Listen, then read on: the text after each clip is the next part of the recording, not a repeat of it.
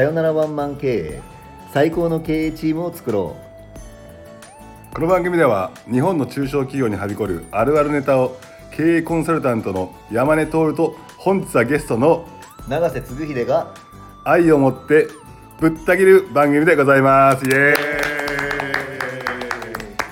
あーこれちょっとボリューム大丈夫ですかね？これ大あなんか結構収録してるな。いや今日のねタイトルコール、すいませんなんかそんなとこやらせてもらっちゃって。いやいやいやいやあのタイトルコール今日ね永瀬さん通称つぐさんにやっていただきましたが皆さんどうだったでしょうか？ちょっと緊張しますね。人のタイトルコールなんて初めてやった今。あれでもつぐさんなんかいろんな人となんかコラボやってますよね。ね。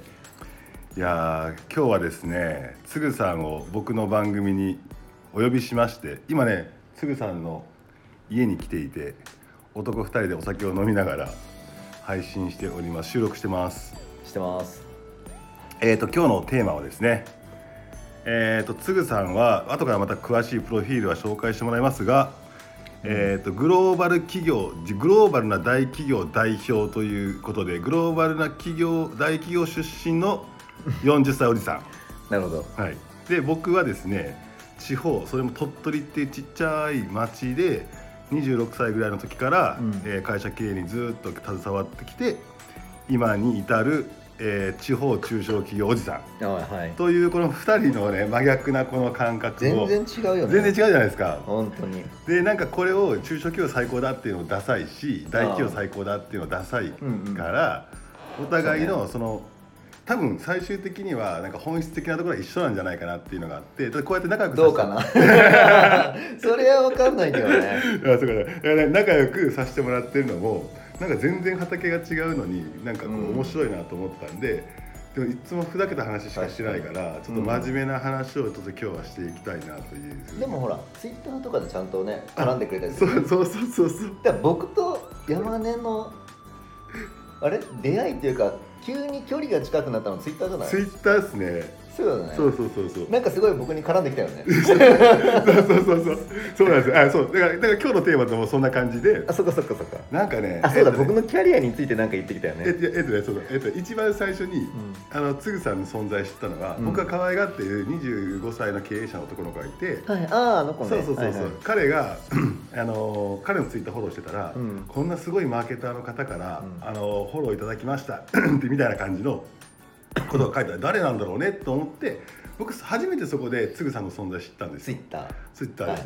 でじゃあ僕もフォローしとこうと思って、はい。フォローさせていただいたらつぐさんが毎日こうなんかこう、うん。ありがたいね。あのありがたいツイートをされるわけじゃないですか、はいはいで、まあ、見てて「うんそうだねそうだね」っていう時もあったり「はいはい。あこれどういうことだろう?」とかっていう時もあって、でねその時のねあのツイート正しく覚えてない僕がかなり誇張してえその時はスタイフで知ってた？まだ知る前？スタイフも全然知らなかった。知らなかったか？知らなかった。あそうだそうだでツイッターだけであなんかすごいマーケターの人なんだねっていうふうに思いながら、うん。若干この大企業アレルギーみたいなの僕あるので グローバル企業大企業アレルギーみたいなやつもあるので、さらに外資系みたいな。外資系とかで言うのね。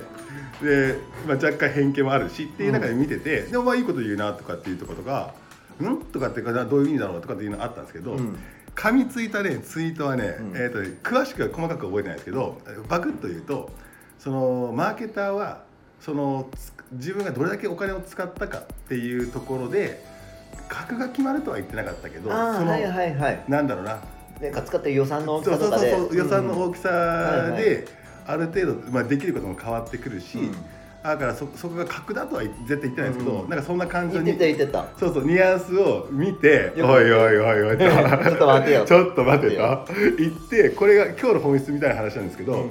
僕がそれにえっ、とねあのーえっ、と何ですかあれえっ、と引用リツイート？でそう引用引用リツイートしたのが、そのお金がうん。自分の個人資産だったり、うん。個人資産を担保にしたお金だったら、うもっとすごいですよねみたいなちょっと嫌味をね。そんなんだったっけ？そう入れたんですよ。え入れたんですよ。えうんうん。っていうようなこととかなんかちょこちょこその辺のありますよね。なんかこうつぐさんがつぶやくのに噛みつきはしないし噛みつく時もあればうんうん。なんか賛成だみたいなことを言う時もああっるよね。ね。てそっからなんかつぐさんも返してくれるし、うんなんかあのお互い存在を知っていてそうね。あれ何なんですかね？あったのは？あったのもあったのスタイフですね。スタイフであそしたらスタイフやってんだっていうのも分かって僕当時スタイフやってたから、あリンクしたんですよ、うん。うんああのツイッターの永瀬さんと、あのスタイフのつぐさんってあ同一人物なんだっていうふうな話になってなんか誰かのライブとかでちょこちょここう会ってどうもみたいな感じの時になんかこうつぐさんの家にみんなが集まろうぜみたいな話があってはいは「え山根も来ないわ行きます」ってい 0.2秒で答えたっていうところで一回お邪魔させてもらったんそうですいやーなんか面白い出会いでしたねこれもね。うんそしたらね若干僕身構えるわけじゃないですか、うん。あの同じ年がお同じような感じで、はいはいはい。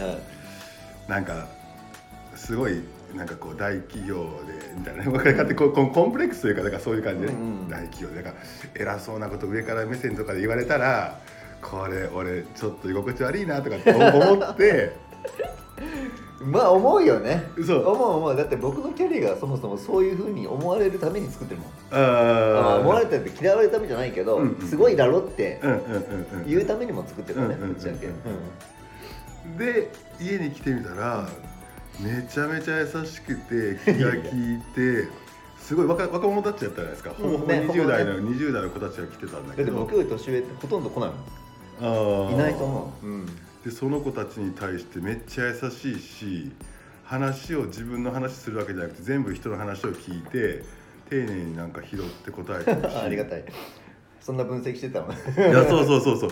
え俺この人嫌いじゃないというか思ってそうなんですよ。面接突破だ。めちゃめちゃなんか 印印象が変わってでそれからあれですよね。なんかクワガタ取りとか に誘っていただいて。そうじゃあ行こう行こうみたいな。ノリがね。そうノリがね。で40代って結構あれじゃないですか。なんかこう腰が重いやつまあまあ確かに結ご結婚すしてる人が多いからっていうのが。そうそう。僕星星一だから。身軽だよね。星1で、うん。で僕はあの出稼ぎ中の身なので、うんうんめっちゃ一人で、そうそう身軽でっていうのがあって、そこ一つの共通点だよね。ですよね、うん。確かに確か 身軽なおじさん。に身軽身軽なおじさんね。うん。身軽まずね一つ目はそう一つ目は身軽身軽おじさん。みんなもちょっと不思議かもしれないけど意外と仲いいから。意外と仲いいから。そうなんですよ。うん。いやー不思議だった。っていう出会いでうん今日、ね、コラボさせてもらってますけど、うんはいこんな違う二人が。ちょっと今日ね喋るだけロングバージョンでいいこうかなと思ってるんですけど、今日テーマを決めました。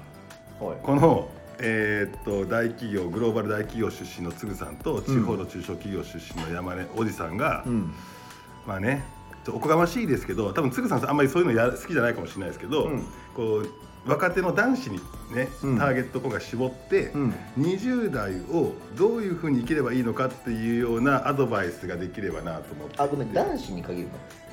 あ男子あー男子の方がなんかいいのかなにまあまあまそうそう。男の先輩として。男の先輩としてっていう。からこうだからつぐさんの本ってそう読んだ時に多うん。分つぐさんも言ってたけど、なんかつぐさん家に遊びに来て、うんうん。若い男子がわちゃわちゃなって、うん。そこにポツポツと本質を言ってて そうそうなんかゴリゴリのテクニックとかではなくてうん。本質論本質論って自分でなんだろうな頭で考えれるような人間になれっていうような感じのメッセージを僕受け止めてたんですよ。そうそうそうそう。まさにそうありがとう。ってなった時にそのまあそういうつぐさんの家に来て、えーうん。つぐさんがポツッポツッといろんな話聞いてあげた中でポロポロと本質論でアドバイスする感じで、うんそのってなったらちょっと男子の方がちょっと目線はいいのかなというちょっと偉そうにも言えるしね。僕ちょっと女性にはなかなか偉そうに言えないので、まあ僕もそんな言えないけどなんかまるで僕は言えるみたいな。そういうなんか落としたらやめて。っていうはいはい。感じですね。なのでちょっとまずそのベースとなるそれぞれがねどんな形の生い立ちから20代を生きてきたのかっていうじ自分の話をお互い深掘っていこうって話となるほどなんかそれを経験してその大企業とかグローバル企業のいいところ悪いところ。あーはいはい。あと中小企業のいいところ悪いところみたいなやつを話して、うん。まあ、20代の男性諸君と。うん。あこうしろとは言わないがこう思うぞというような感じの話ができたらなというふうに思って了解です。わかりました。はい、ちなみにうん。あれつぐさんって生まれはどこだったっけ？京都。京都。ママの京都。お京都、うん。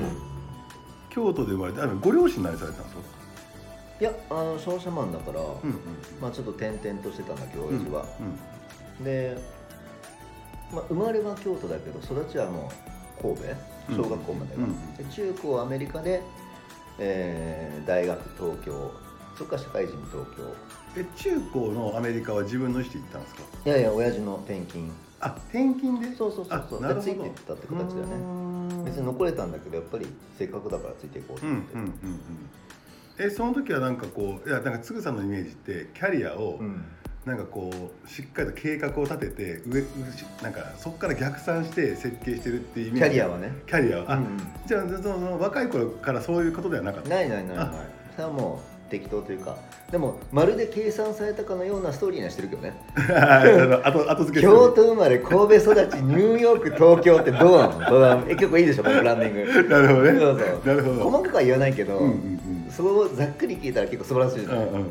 でその後なんかシドに行ったりねいろいろシンガポールあの赴任したりとか、まあ、いろいろあるんですけど、うんなるほど。うん、えその時はじゃあどんなどんな学生だったんですか？どうなんだったっけな？さほど変わらないね今と。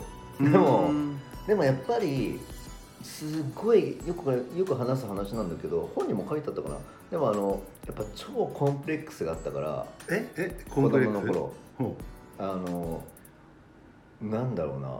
まず母親がフィリピン人。うあ本にも書いてある。そうそうそうそうはいはいはいそううんうんうんだからなんかお母さんをいじられたくもないし、うんうん自分もそのせいでいじられたくないし、うんうんうんもうその先のいじめにも会いたくないみたいな、うんうん。結構ほら子供ってそんな気なくても結構辛辣じゃないですか、そうですねそうですね。そうそう。でそれはまあいじめられてる子見てても分かるので,、うんうん。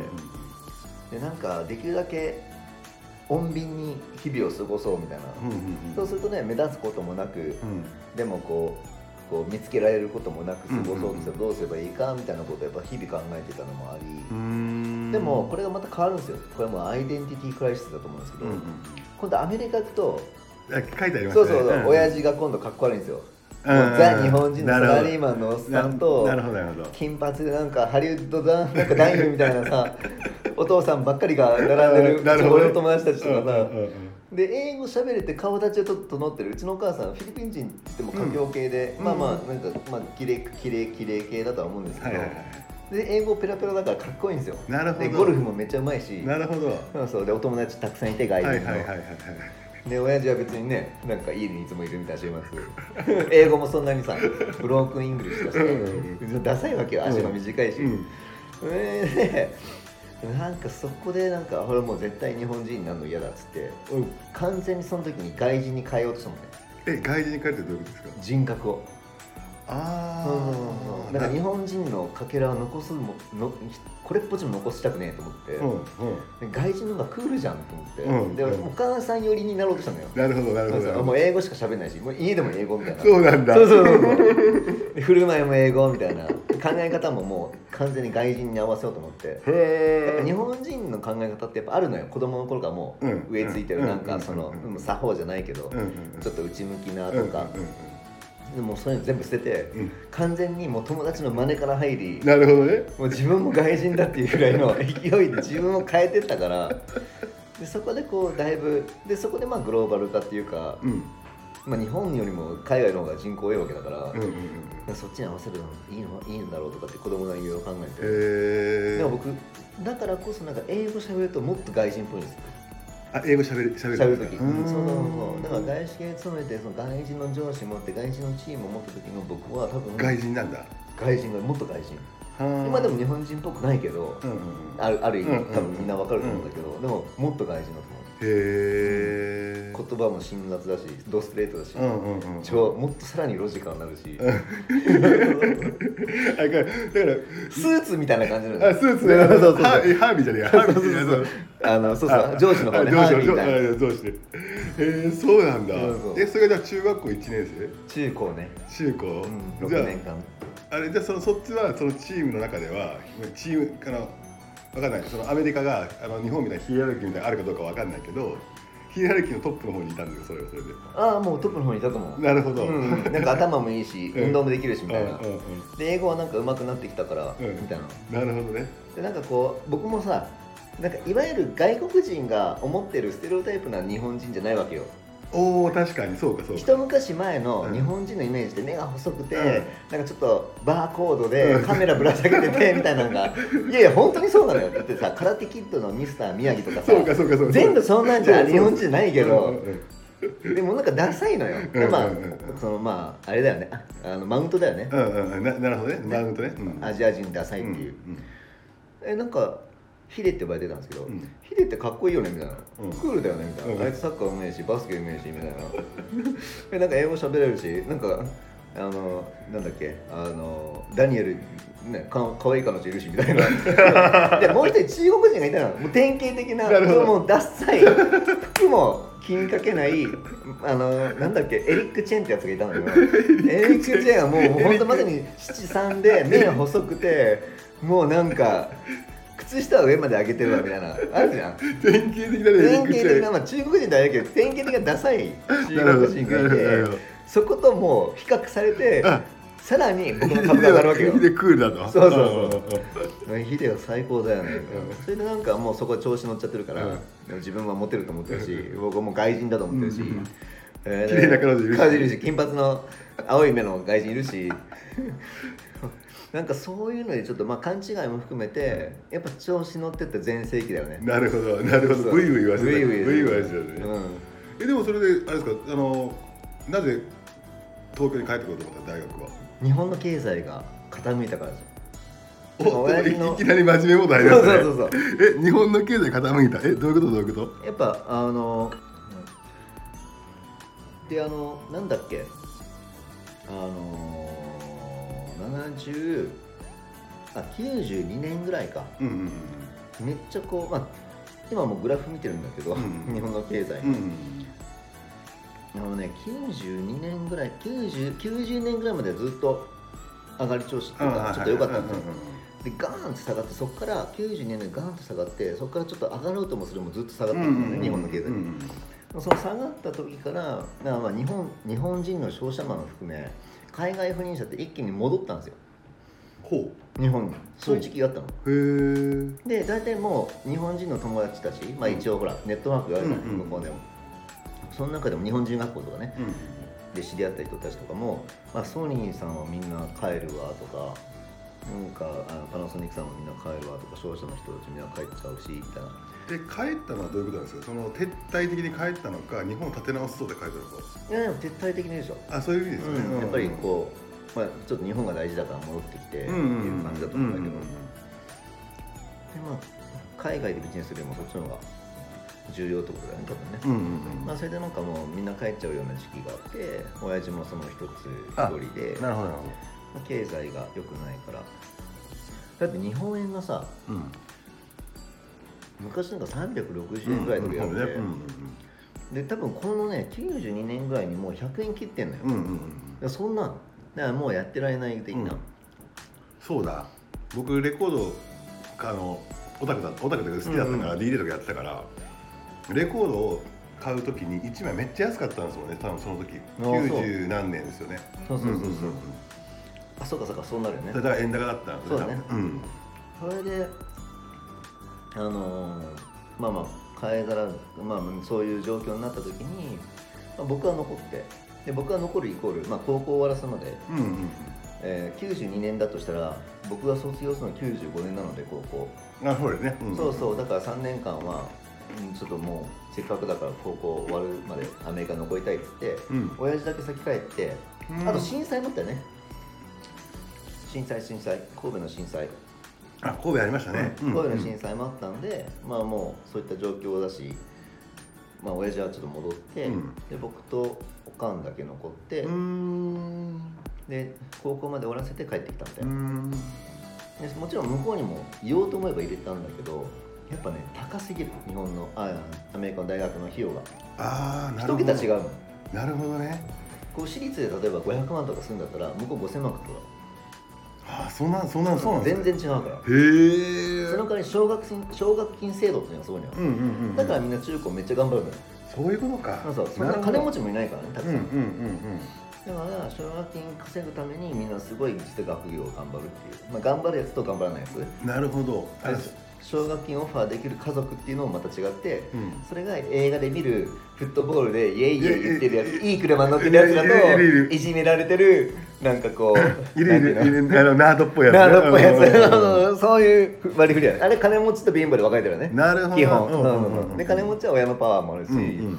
でそういうやつらがやっぱりさらに奨学金取りやすかったり勉強しやすかったりとか、まあ、そういう格差ももろにあるんだけど、うん。で僕はこっちに入るわけよ。うんうんうん。ラグビーあのフットボールチームに一軍にバーシティジャケット着ていじめこう弱っちいやつベーンっつって。筋トレしてみたい筋トなレしてみたいな。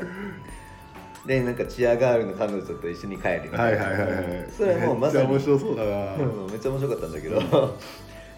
でそうそう。で経済が傾いて日本に戻らなきゃいけなくなって追っかけて戻っていってでうん。大学、まあねその大あの大学の費用はアメリカはやっぱ親父ではやっぱ払えない。うんうんうんでいい大学でいい大学行こうとすると例えばハーバードのなんとかかんとかっていう学部に入ろうとしたら面接親の面接も必要だったりとかね、うーん。親の経済力やっぱ見られるからななるほどなるほど。まあうちは無理やなって、うんうんうん。諦めて、うん。まあ、そっち。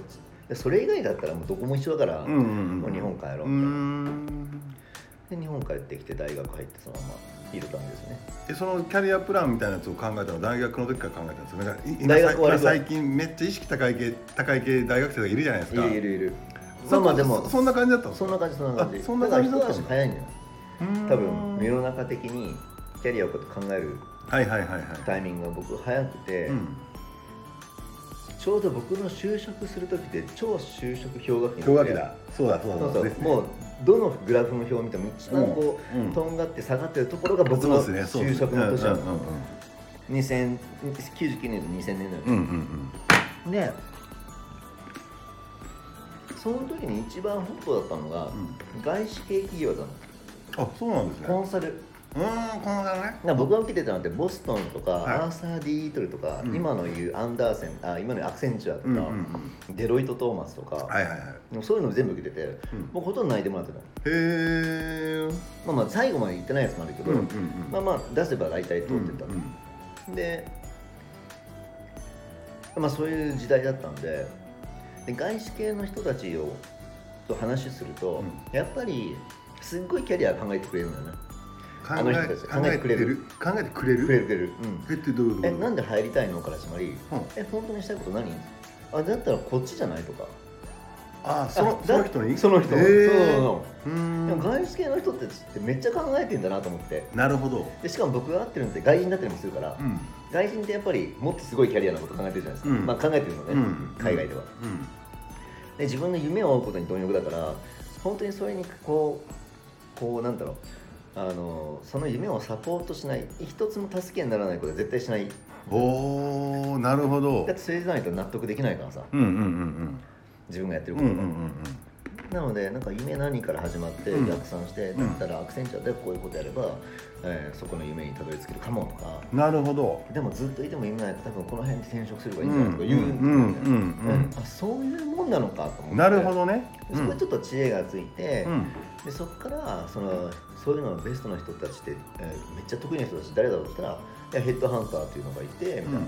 で彼らは、まあ、キャリアコンサルティングでみんなのその会社をその戦略的にキャリアを作っていくのに会社をちゃんと紹介したりしてくれるよみたいへえでもその当時でヘッドハンターとかってまだそんなにメジャーじゃなかった？ないやいやでもいましたよ。あ本当だ。全然そうあるある。へそれはもう結構日本にも昔からあってうん。でも一部の人しか使ってない。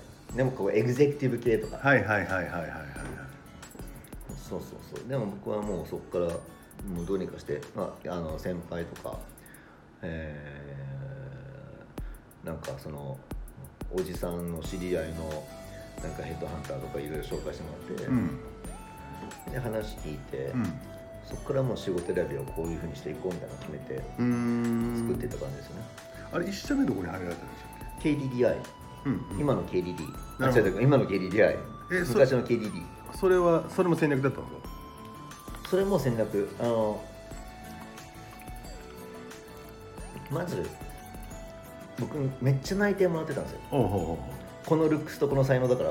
いやいやいやいやいやいやいやいやいやいやわこれこれ言ったら山でピークってくるだろうなってうんいやいやいやいやいやいやいやこれがちょっと一昔前だったらななんかちょっとあこいつ嫌なやつだって思ったと思うんだけどいやいや全然いや僕も本当にいやいやそういうこと大好きそではい嘘嘘でもあの、なんでもそうですよねいやいやいやいやあのなんだっけもう今忘れちゃったあのそうそう内定めっちゃもらったと。内定めっちゃもらってて、でそれ内定もらってたっていうのが、全部海外資系なのよ。ほで僕ね日本の会社ことごとく落ちてたの。僕ね内定めっちゃもらってるって自慢してるけど受けた数もめっちゃ多いからね。う分かる気がする。でもなんか日本人の採用者って無難な人をと取るからなんか変な異分異分子取っちゃったら自分のマイナスになるから取れないじゃん。そうそうそう、うんうん。異分子と思うし多分カルチャーフィットみたいな今の言い方で言うとうん。多分しないと思ったんだね、うん。まあしないと思うんだ、うんうんだってするしないと思う。しないしないと思う。日本の会社に絶対向かないとは分かってたの、でも日本の会社に一番入りたかったの。だって中高までアメリカにいたから、うん。あんまり日本のやっぱカルチャー知らないよね、はいはいはいその上司先輩とかも関係ないし、はいはいはいはい。実力世界だから、うんうん。実力か親か金かみたいな。アメリカじゃん。アメリカだねアメリカ。だね。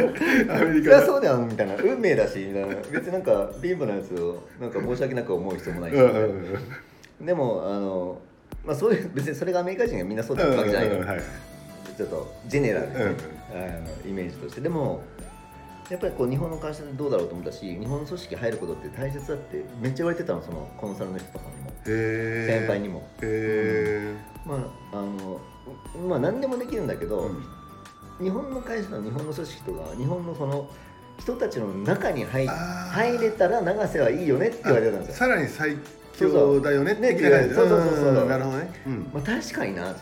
うん合わないなと思ってていうん。つも、バイト先とか。そうそうそうそうそう。バイト先と全然合わない、まあ、合うんだけど別になんか問題はないんだけど、うん。100%の自分じゃないよね、うん確かに確かに。で大学ってうん僕みたいなのが集まってるから帰国子女がめっちゃ多い学部で、あそうなんだ。そうそう。うん。でしかもなんか海外のやつがいて、うん。東風とか TOEIC とかめっちゃスコアが高いやつしかいなかったうん。から、大学行っても英語で喋ることもあったし。あそうかそうか。でかあのカルチャーは外国のカルチャーみんながあるから。あと教授陣が全員ほぼ外人だったからへー。日本の大学だったとしても。へ だからーえじゃあ日本フィットしないですよね。悪いそう弱点とす れば弱点だよね。弱点だよね。そうだから中学校の時に俺は変わるぞって外人になったってその外人が帰ってきたから外人のままで日本にフィットしなかったって話だよ。そうそうそうそう。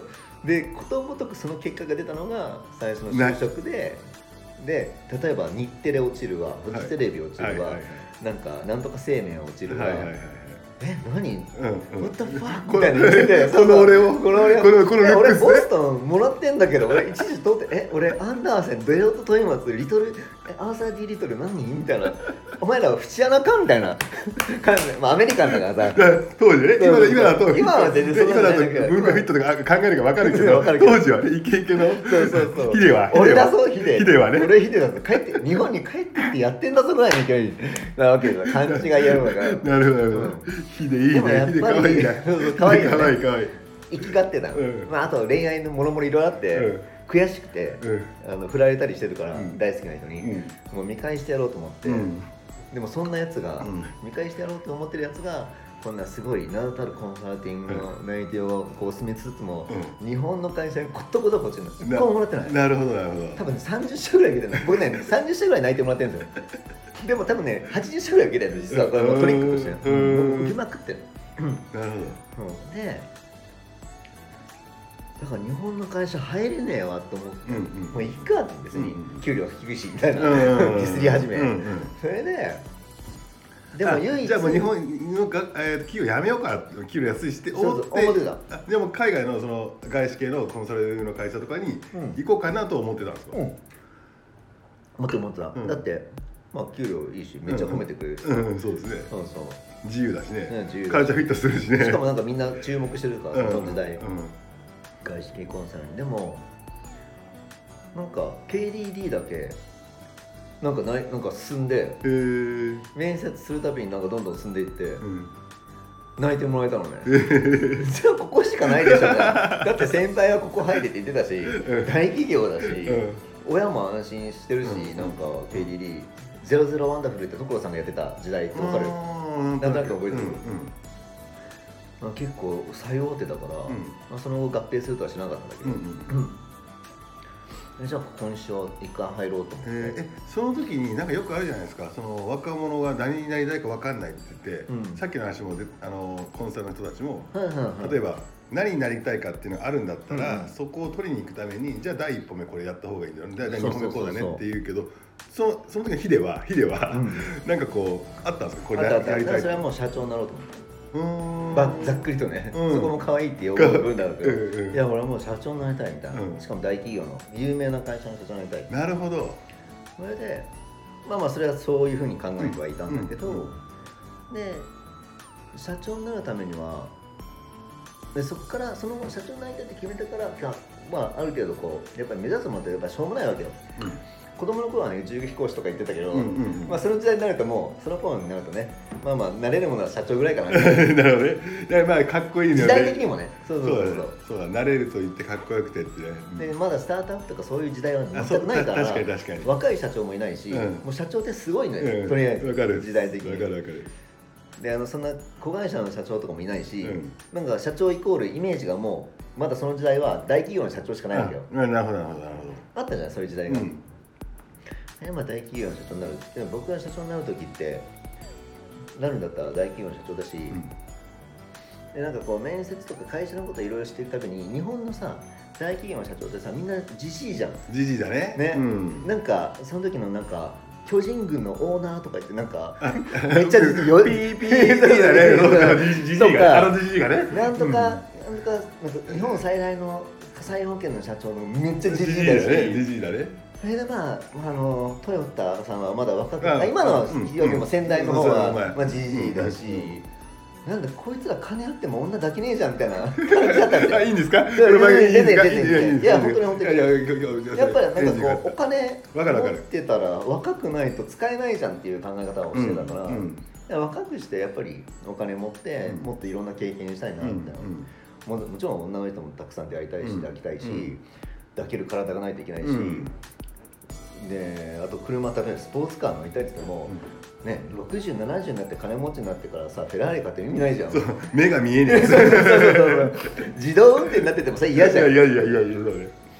快適なフェラーリ。そうそうそう。なのでもっと早く若く社長になりたいっていうのがまあ漠然と夢なるほどなるほど。でそれになったらどうするの？って時にじゃあどんな社長になりたいの？って言ったら、まあそのうち僕が378になる頃に、えー、と一番かっこいい社長って何？って聞いたら、まあ、その頃はさデジタルっていう言葉なかったんだけど、うん。IT っていうテクノロジーかテクノロジーがすごいよみたいな確かに確かに。僕らの時ってその僕大学の時にインターネットで出会ったんですけど、うん。多分つぐさんとかそんな感じそうそうそうですよね、うん。あのあえ回線つないだ時にそうそうそう。通信回線のね。でなんかエロ画像を見るのになんかこう20秒ぐらい下からどんどんどんどんっていうことですもんね。でもなんかそうだ。初めて僕そこでインターネットとかホームページっていうぐらいの時ですもんね。そうだね。うんうんうん。そうそうそう。だからテクノロジーの会社に行けば会社の社長になるのが一番いいだろうねって言われてうん。でテクノロジーの会社の社長になるのに何をすればいいのかって言ったら、まあ、規模感にもよるけどみたいな、うんえ規模感って、まあ、テクノロジーってなんかあのサービスとか物を売る会社だから、まあ、なんか円作る人と売る人とマーケティングと、まあ、そんなに大きな組織じゃないだろうみたいな。もうもうすごいな、うんなるほどなるほど、うん、でえっ、とえじゃあ何100人とか1000人とかそれぐらい、まあ、それぐらいじゃない？みたいな。うん。1000人100人や1000人規模のそのなんか組織を経験あとマネージする管理するな経験があっなるほどね。はいはいはいてでビジネスサイズは多分何億かの経験があればいいんじゃないみたいな、まあ、そこちょっと見せ余見余ってんだけどもっと何百億なんだけど、うん。ででなんかじゃあそれを、えー、とマーケティングとか営業のあの経験も必要だろうし、はいはい。なるには、うんうんマーケティング分かってなきゃいけないと思う。し、うんまあ、外資系だしね、うん。なんかこう外資をイメージした、うん。テクノロジーは海外から来ると思ってた、で英語喋れるまあ喋れるし、であとはなんかこう物を作るんだったら製造の経験値どういう流れで、はいはいはいはい。あのロジとかうん。サプライチェーン変わるかとか、うん。推理しなきゃいけないしその辺の経験を全部何歳までに経験するんだったらこういう会社に行こうこういう会社に行こう例えばねみたいな教えてもらったんですうんなるほど。でだから KDDI に入るのは全然むむしろ好都合。IT いやテクノロジーの社長になるんだから通信絶対必要だから、通信にいましたってめちゃめちゃ強くなる、うん。で結果的に強かったやっぱり、うん。昔 KDDI ってワイヤレスにいましたみたいな。なるほどなるほど。そうそう。いやだから通信のこと強いですよみたいな。うんうんうん。いやっていう意味ではやっぱり KDD を選ぶのは正しかったです、うーん。えななであ手弱で。な何年いたんですか？3年半ぐらいかな。4年弱。えちゃんとフィットしたんですかヒデは？ヒデはヒットしたのよ。えしたんだ。上司とかねはいや自分ではフィットしたと思ってるんだけど、うんうんうん。ええ上司がいい人だったんですか？みんないい人。あ結局これもちょっとあれがあって、うん。KDD って国際電信電話じゃないですか。おおはいはいはい略で。うんうん。でしかも国際部ってところで,、うん。で国際部って超エリートなんですよ。なるほど。でどんな人が集まるかっていうと英語がペラペラな外人 外人しか外人日本人しかいないのそりゃそうだよねっつって。上司もなぜか知んないけどみんな喋れるしなんか雰囲気似てるしあのうんなんかもう僕らも全然頭のいい人もちろん頭のいい人だしはいはいはいもうすぐ頭のいい人だったし育ちがいい人たちだし、うん。うん。でなんか「え部長ってどんな人だろう?」って見たらさ MIT 出てるとか。なんだよ。外国じゃねえかこれみたいな。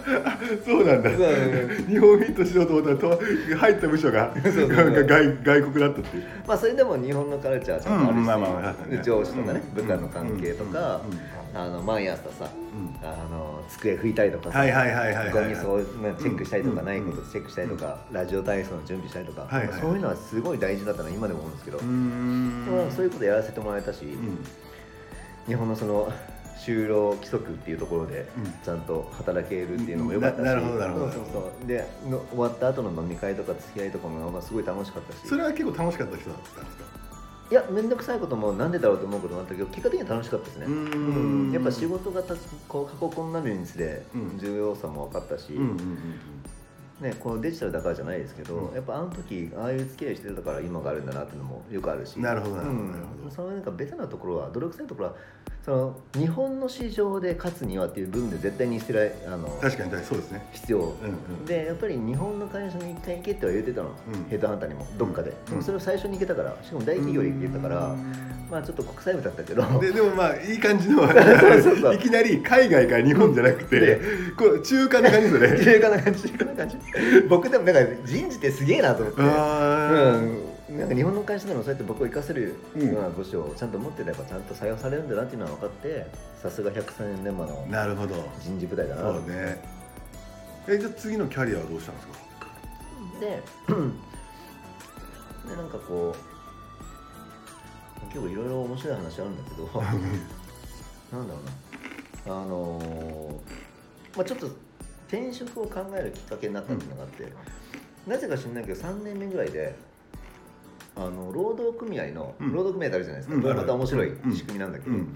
労働組合の僕執行役員になったんだよ。おー。いきなり選ばれて、うんまあ、み誰もやりたくないからるかもしれない。でも執行役員って部長クラスなんですよ。本部長クラスなの対等に話す相手が。なるほど。そうそう。でまあそのあのーね、働く環境とか労労使交渉とか春闘とかやってる時に、その部長クラスの人たちとで僕みたいなで、まあ若い。そうそう若いやつ。が、ままあ、僕の周りはもっと年配ですけど、うん。でも若いやつが比較的言わせるこうこここうだこういうものが見てるとか、うん。あのこういうことで辞める人が何パーセントいるとかうん。いろいろあって、なんかすっごい就業規則とかそういうのきもうなんかめっちゃ詳しいんですよ、うんなるほど。なるほど。組合やってるから。でまあその経験も良かったんだけど、うん。なんかその相手にしてる部長本部長クラスの人たち見て、え？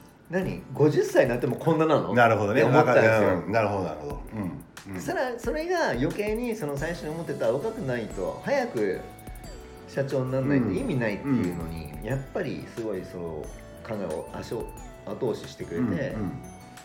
もう早く出なきゃなってう。んうんいやいやずっと安泰に過ごしていけると思うんだけど、うん。このおじさん見てて、ん のほほんとした人たちを見てると、うん。まあそれも悪くはないんだけど、うん。でも自分の意思があるわけでもなくみたいなね。そうそうそうでそこまでの金持ってないだろうなとう思って、ん確かに確かに。うん僕が描いてるのは何千万ですよ、うん社長だから、うんうんこれやばいと思った時にまあまあでもそれをしそこまでもう慣れたから、ある程度ビジネスもやってマーケティング企画もやって、でで執行役員になれてえっ、となんかこうしかもそれ600人ぐらい束束ねてたんです、僕だけでも、うんうん。面倒見てたの、うんうん。でその会社の組織のことも分かり人のことも分かり。なるほど。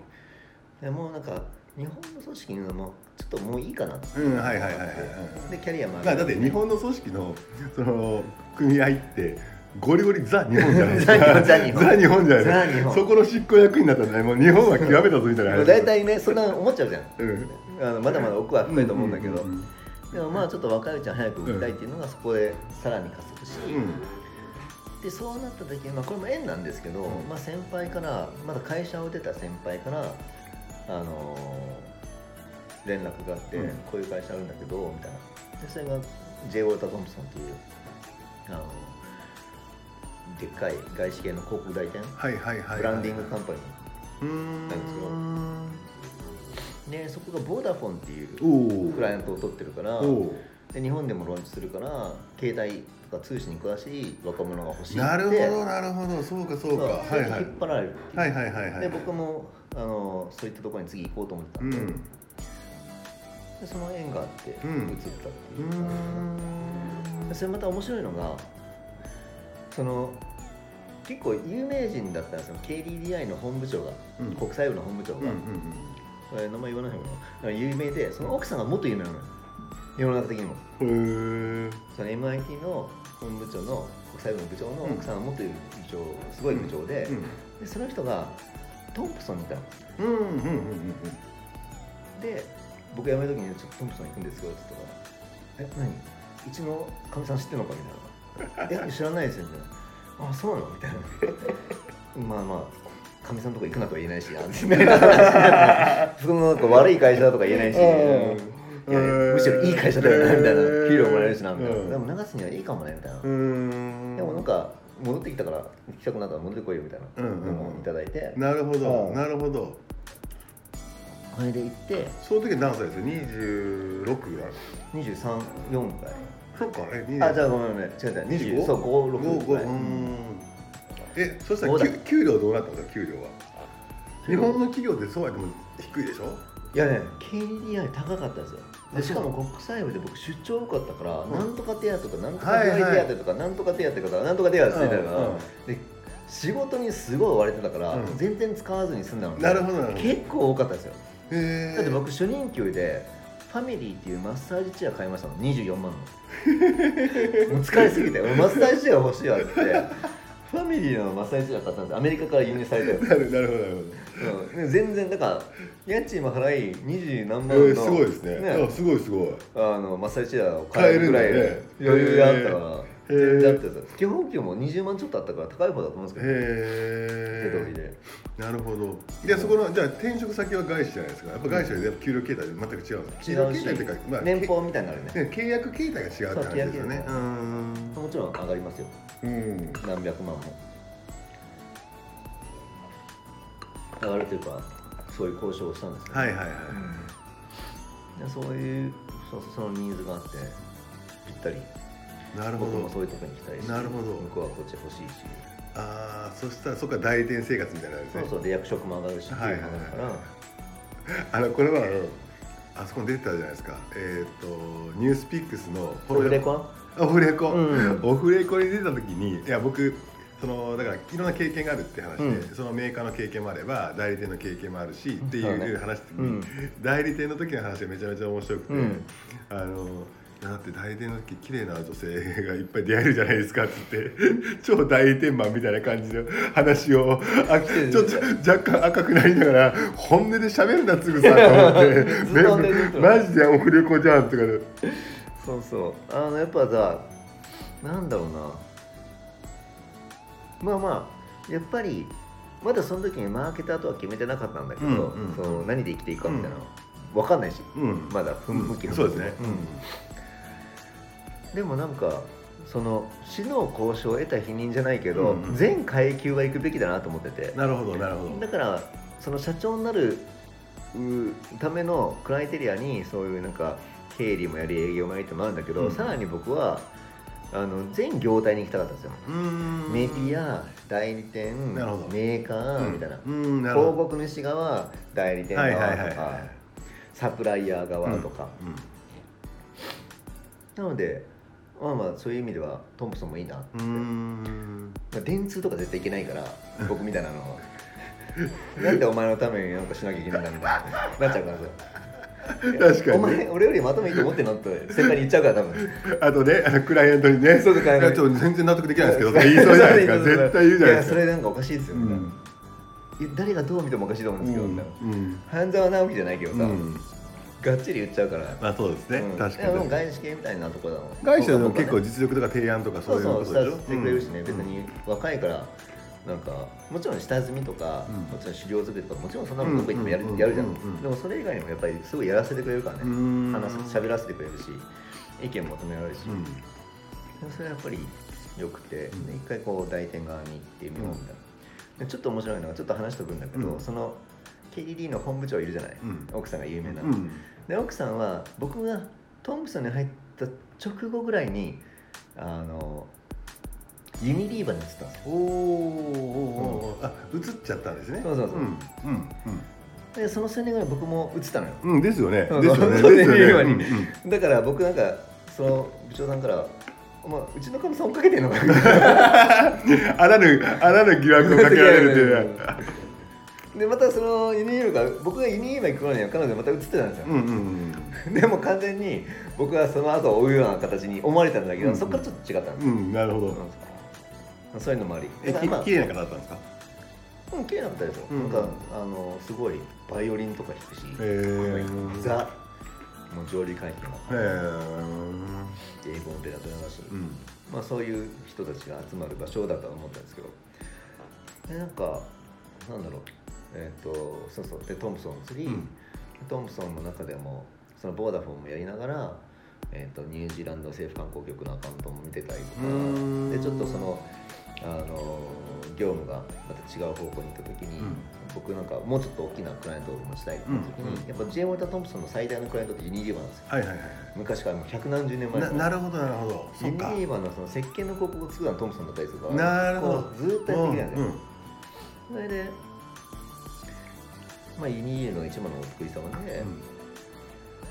でユニーバーのブランドでリプトンっていうのがあうん。の、うんうんうんでそこをやらせてもらって、うん。やらせてもらってでユニリーバーのチームの人たちともやっぱすごく仲良くなって。なるほどなるほどでユニリーバーのチームの人たちのそのなんかチームの再編みたいなのが組織の再編みたいな時に呼ばれて、うん。こっち来ない？いみたいな。なるほどなるほど。でまああのトムプソンの人たちもトムプソンの間でよくあることではあってはいけないことなのね、うんうんうんうんなるほどちょっとねそうそうねそうね。インサイダーみたいなもんじゃないか、うんうん。ある意味、うん。でもまあまあ紳士協定を結んでるので、うん。まあ、そこはもし本当にねビジネスとしてうん。クライアントが望むのであれば、うん。でビジネスがうまくいくことが重要だから、うん。でうんちょっと行かせてもらってでそれをプランの中にもそのメーカー側に行くとうあの決めてたしね。また戻るのも決めてたし、うん。うんあとはマーケターっていう部分んうん。を強化するのに、まあ、その確かに確かに。トンプソンまで来るともうブランディングとかそうそランニングとかってもうだんだんマーケなのよもうほぼ。うんそうですね。でもうマーケ好きだったから、うん。それ認められたようなもんじゃないですか、うん。ユニリーバーに人に引っ張ってもらう、う。ん。まあ、認められてるわけじゃないけど、うん。まあまあ可能性があると思うはいはいはい時点なので、まあちょっとマーケティングとか頑張ってみようかなってマーケの部署に引っ張ってもらったっていう。なるほどね。え、うん。その時なんかあれななかったんですか？その若い今ね聞いてる人たちが若い男子だとした時に、なんかこう会社とはなんか理不尽をね容認する練習なんだみたいなことってあるじゃない。まあ俺結構あるなとはそれは思っていて、うん。このなんか社会で生きる中で理不尽なことなんか山ほど起きるわけで、うん。それのいい勉強になるのがこのなんか企業でなんかアホみたいな上司について運命で敵についてしまったみたいな話で、うん。はあと思っても日本型の企業の場合それをなんかわってのろしてあげて言うやつの方が悪いみたいなあいつはみたいな話があったやつでなんかこう自分が思ってる感じのことを言えないとかね。今ー。つぐさんの話聞くとつぐさんって結構こう意見持ってるけど、うん。意見を出す時のなんかなんだろうな出し方はちゃんと冷静にあやるなと思っててなんかその辺でなんかこうまあで理不もこうやって理遊んでてもそうだよね。そうそうそうそうそう、うん。で理不尽さとかなかったんですか腹立つわみたいな、これがまたその転職マジックでここはあんまり喋ったことないところなんですけど、うん転職の一番いいところって、うん。え転職ってしてる？僕はねもうな中で一回こうえっ、とね2年間広告代理店にいて、でクライアントのところに引っ張ってもらって、うん。えー入ってそこは役員やってて一回辞めて、うん。かあだから2回か。2回か。うん。じゃあちょっと分かってもらえると思うんだけど、うん。転職のすごいいいところって、うん。給料アップとか役職アップじゃないですよ。うんうん何がすごいかっていうとうんあちょっと待ってつぐさんこれ、うん。収録残り時間は？あと10分。え1時間しかこれ収録できなくなったの？分かんない。多分。お金払ってないんじゃない。うんうん 俺が？そんなんないか。続きを収録したい場合は新しい放送あそういうこと？あ、うん。じゃあ第1話はちょっとこの辺ですか？ここのの辺ですか？なるほど。ちょっと面白かったね。うん。えここの第一話僕が喋りまくってるけど大丈夫？全然大丈夫です。え全然全然大丈夫です。多分僕の放送はあれなんですよあのスタンド FM みんなほぼ聞いてるわけじゃなくて、うん。どちらかというと僕の周りのその Facebook とかでつながっている人たちの方がああそうなの？再生回数が多分多くてえ。だからなんかねスタンド FM の人たちに再生回数どうなの？みたいな話聞くじゃないですか。めっちゃ人気の配配信者さんでも、え少な俺の方が全然勝ってんじゃんって思うのは何かっていうとスタンド FM 内では僕の放送なんかがクソ真面目で聞かれないんですよ。ー、そうやね。だけどそう。そうそう外の人たちがその Facebook とかでつながっているビジネスパーソンの人たちが聞いてくれてるのでだからそれはそれで逆に、はい、いいですね。じゃあじゃあ60分なんだね。そうなんですね。あと8本当分だ。だ。あと8分。じゃあちょっと50分これ今ひヒデヒデのちょっと今広告代理店からメーカーに行くまでの話でしたね。そうね。はいこれ今日夜長くなります。これ何本もこれな取れますねこれ。何本で撮れます。何本でいけますね。はい。僕らが2人が寝落ちするわけいけいけますよね。これをねライブでやるとライブってやっぱコメント拾わなきゃいけないから気になっちゃうしあの散らかっちゃうしあとライブのアーカイブって聞けなくないですかやっぱり。なんかね聞いたことないからでしょ？どうなのか分かんない聞いてみたら「どうもこんにちは。あおはようございます」とか、んなんてもう挨拶しかしてねえから。ああずっとね。そうあそれアーカイブのね価値がないというないんないないんですよ。ないな。だからなんもいい回でもなんかあの辺のコメントが嫌だなと思ってて。何々さんこんにちは。そうそうそうそう。そうそうそうそう。ずっとねナイス交流とか。そうそう。だからあれはねライブではライブで終わらせるべきだなと思ってて。確かに。あということで第1回目。はい。はい。えーっとつぐさんとの1話目はこれで1回切って2話目3話目今日僕とか寝落ちするまで続けたいと思います、はい、えー、それではさよならワンマン経営最高の経営チームを作ろ山根とう永瀬のダブルコラボでございました